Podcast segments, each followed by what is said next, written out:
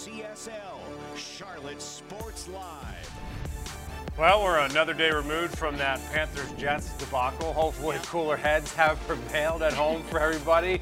If not, we're going to work on that tonight here on Charlotte Sports Live. It's going to be a little bit of a therapy session. We have a lot of those on yeah, the show, by unfortunately, the way. more yeah. than I'd like. Your therapists, Will and Carla. Grace will be here in a minute with more on the forty-niners Football Media Day of Charlotte, not of San Francisco. Yes, and we do have our P H D in that, so feel free to uh, chime in on Twitter as well. Plus, Alshon Jeffrey getting a major honor at South Carolina. And high school football only forty-eight hours away from kickoff. But we got to start with the Panthers. They were back on the practice field today. They're trying to wash all the woes away from Saturday's game. A lot of blood to get off that field. First, some housekeeping notes, though. Andy Dalton did not practice today due to a sore back. Doesn't seem to be anything major, just had some work done on it. As for the team, there is a lot to practice after the showing um, Saturday against the Jets. They're back at it Friday night already against the New York Giants in New York, or actually in Newark in New Jersey. Right. And this is the time to keep proper perspective, keeping in mind what preseason is and what it is not about, right, D J? Preseason isn't necessarily about winning. It's about figuring out who can do what we ask them to do. I'm thinking more like from a coach's perspective, but also as a teammate, like who can I trust to go in and do these assignments right? Whether this receiver goes in and go for eighty yards, but then he had four missed assignments, and it's like, ah, can I trust him when the lights are really on? So that's kind of what this is really all about. So I loved this answer yes. from Chark. I asked him, basically, what's his perspective of getting your tail whipped at home in front of a handful of fans and just getting embarrassed? And that was his answer. There's a longer one on my Twitter account right now, and I, I implore you to go listen to it because it's a long, it's not a long-winded answer, but it's a well-explained answer yeah. as to why right now it's not all about winning. Yeah. And I think he just did a really nice job explaining because right now it's about figuring out how to win when it matters. Right now, it's not about winning. Yeah, not only that, but D J gives such great answers to really all of the questions that he has. Not only that, and this is another reason why I did not panic after the preseason game is because Coach Frank Reich went into this game saying we weren't going to see a lot and that he wasn't, you know, he wasn't going to be upset if his if his guys made mistakes because they're figuring it, things out. And the coaching staff's also figuring things out too, as well as position battles. Like there's so many more thoughts going on behind the preseason game than just winning or losing. Yes, you want to win. You at least want to score. You want to move the ball down the field, which is something that they didn't do Saturday. But th but there's so much else going on. And you guys talked to Derek right after the game. Yeah. And he said when he got the play sheet, he was like, oh, that that's it? Yeah. It's so it's very vanilla right now. With that being said, I'm not going to fool you and tell you that they looked better than what you think because they looked terrible. They looked horrible. And that's why James Campen and the offensive line had a meeting afterwards. We're going to get to that in just a little bit. But they looked horrible. They know that. But it's not the end of the world because it's week one of the preseason. That's right. So let's maybe go back and look at some of the preseason game on Saturday. And, of course, the biggest thing was that Young took a big shot from his blindside on his first drop back and would exit the game after being sacked early in the second quarter. But he still bounced back each time. And he kept that next play mentality. But after taking some time to dis dissect the tape, Frank Reich said Monday that he was pleased with at least what he saw from Bryce under center. Just feel, accuracy, um, the way he worked through progressions. Um, you know, I, I like, I like, you know, the aggressive throw down the field to D J. I liked the the little short completion in the right. You know, that man-to-man coverage. You need to make some of those completions. I liked his demeanor when he got walloped on how he bounced back from that. You know, I thought that was all good. We didn't really get too long of a look at Bryce against the Jets, but the rookie Q B did get a few drives on the field. Young was four of six for twenty-one yards. That gave him a seventy-two point two rating and his first taste of the N F L action. And if you're looking for positive takeaways, Panthers fans, he took care of the football even while taking some shots in the pocket. And speaking of Bryce Young taking some shots, let's talk about the O-line now. Certainly did not meet expectations. The group allowed eight quarterback hits, five of which ended in sacks, and Bryce Young endured one of those. Young only took eleven snaps, and he was hit three times. The backup didn't provide any relief either, which maybe was concern. I think that concerns a lot of people, Will, that this was a group that was solidified last season, right? Yeah, well, that is the biggest concern, is the fact that, but it's also, you know, I'm going to let James Campen, actually, I'm going to let Austin Corbett tell you why they love their offensive line coach and why they're embarrassed by their efforts, and then I'm going to tell you why this is all kind of good news, or, or at least not bad news. Okay. The amount of love he has is true love for each one of us. Um, whether we've been with him for a month or been with him for, you know, three, four years, whatever it is, um, he wants to see us succeed out there. He wants to see us Uh, be better men when we get home, uh, being a better father, husband, whatever it is. Um, he truly wants that from us. And when, when you get a true, genuine feeling from a from a coach like that, then that's when you get into that. I don't want to disappoint him, whatever action it may be. All right, so let's take a look at the offensive line right now and who they're working with. Obviously, Austin Corbett's still out. He's coming back from a torn A C L that he suffered last season against the Jets. Cade Mays stepped Saints. up and... Or Saints, yeah. Cade Mays stepped up into his spot, and the rest of the line stays the same as last season. Justin McCray behind Bozeman at center, and Cam Irving gives the group a veteran presence coming off the bench. So. Okay, so this is why I'm okay, not okay with them being horrible, but why I'm not losing my mind over it is because, one, we've seen them be good before. Right. And James Campen, the offensive line coach, said today it's all about fundamentals. It wasn't about lack of desire. It wasn't about lack of effort. It wasn't about they weren't good enough in order to stop the Jets' defensive line. It's the fundamentals. Like, they didn't keep their pad level low. They didn't get their hands inside. It just, they didn't, their footwork wasn't good enough. We've seen all of those things go well for the Panthers for a long stretch of time last season. So they can fix that, and it will be fixed. I promise you it will be fixed. It will be better against the Giants. Yeah. Yeah. I, I'm not worried about the offensive line at all. Like, I, not even a little bit. Yeah, not only that, but they were missing guys in rotation even in that game. And you give, I think you give some credit to the Jets defense too, a little bit. They've but, had an but, extra week of practice. They had an extra game already. And they also practice against them in the joint practices. So they maybe knew a little bit of what was going to come, maybe a little bit from the preparation side of things. But Zavala, Nash Jensen, obviously Austin Corbett, all those guys kind of back in the mix, mm-hmm. besides Corbett, this week at practice. And Campen said today they were all assignment sound, so everyone knew what they were doing. And yeah. this isn't an excuse. It's not me telling you that they looked better than, than what they were. No, they stunk. They were horrible. They had a private meeting afterwards. And I'm sure James Campen absolutely lit them up for their, for their lack of execution. It's all fundamental stuff that they know how to do, that they will fix. Not worried about it at all. Yep. But the Panthers did have a few guys with injuries after Saturday's preseason loss to the Jets. Terrace Marshall Junior was not one of them, but the Panthers' third-year receiver was carted off the field yesterday at practice. Frank Reich said after practice that he had tweaked something in his back, hopefully nothing too serious as he fights for depth prep positioning here in the preseason, and fans want to see a lot from him, hopefully this season. Marshall now joins a somewhat long list of injured Panthers, by the way, including running back Miles Sanders, who did not practice today. I mean, oh. my gosh. It's like, it's like the scroll in a Disney yep. movie. C B S receipt.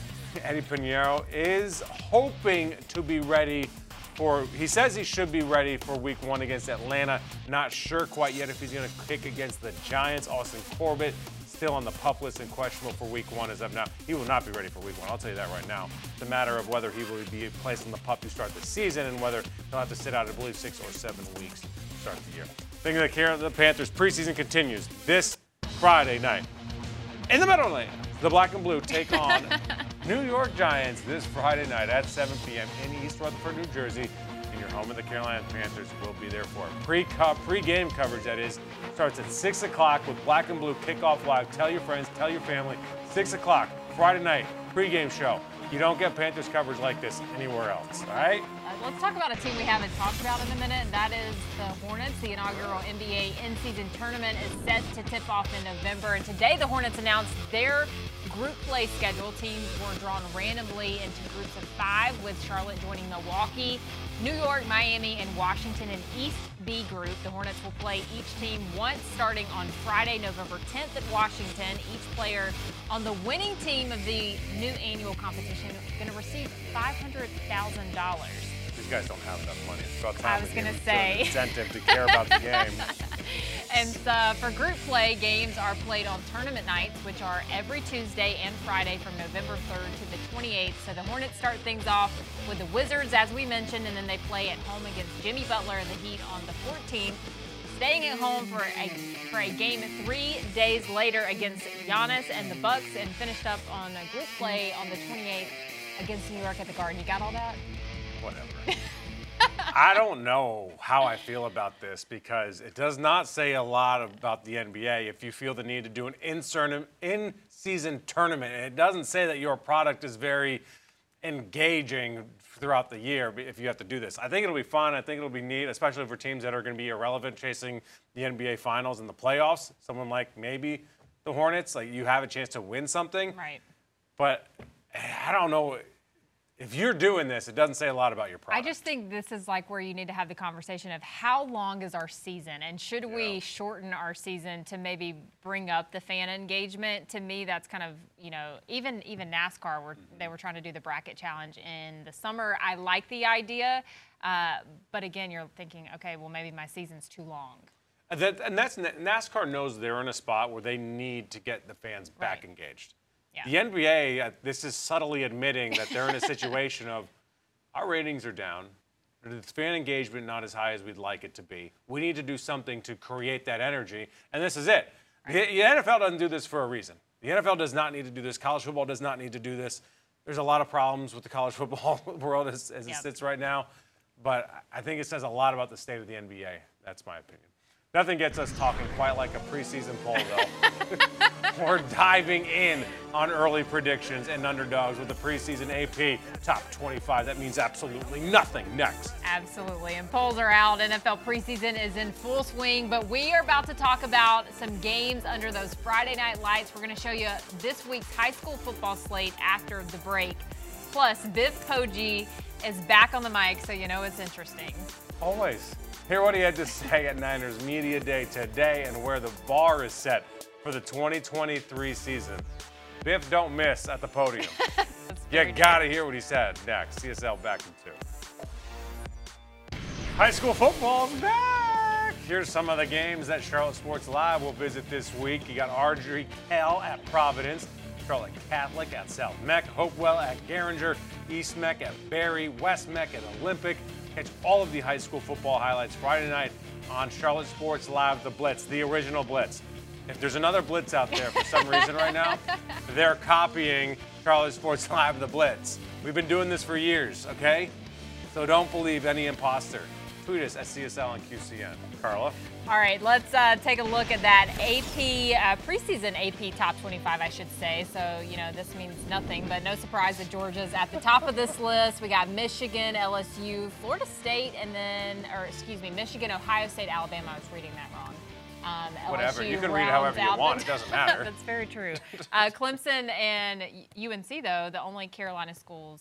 That's about right. Yeah. So anyway, since we're on the subject, there's been a lot of talk about the Charlotte forty-niners this offseason, and the talk of the town has really been on the Niners head coach, Biff Poggi. This man is writing some checks that his players need to cash. He set the American on fire last month at the conference media day out in Texas. He was only asked three questions, got all ticked off. He was a little more tame today at Niners media day, though, which Grace Grill was in, attend in attendance for. Grace. Thank you all for being here. Um, we're really excited to get underway. Charlotte football is just two weeks away from its season opener. The program enters its tenth season under new head coach Biff Poggi, who will not only lead the Niners in a new conference, but expects to win it. Our goal is to win the American Conference. If we don't win that, that won't be a successful season. Poggi inherited a program that won just three games last season in the C U S A, but he has completely revamped this roster and given it a new identity. I mean, there's a lot of really good players. So many of them are Power Five players and have played at a very high level. While the staff retained a lot of players from last season, they also brought in fifty-two new additions, which presented a unique challenge. That was one of my big worries. You know, you bring in a bunch of new guys, you retain a bunch of guys. How do those guys get along?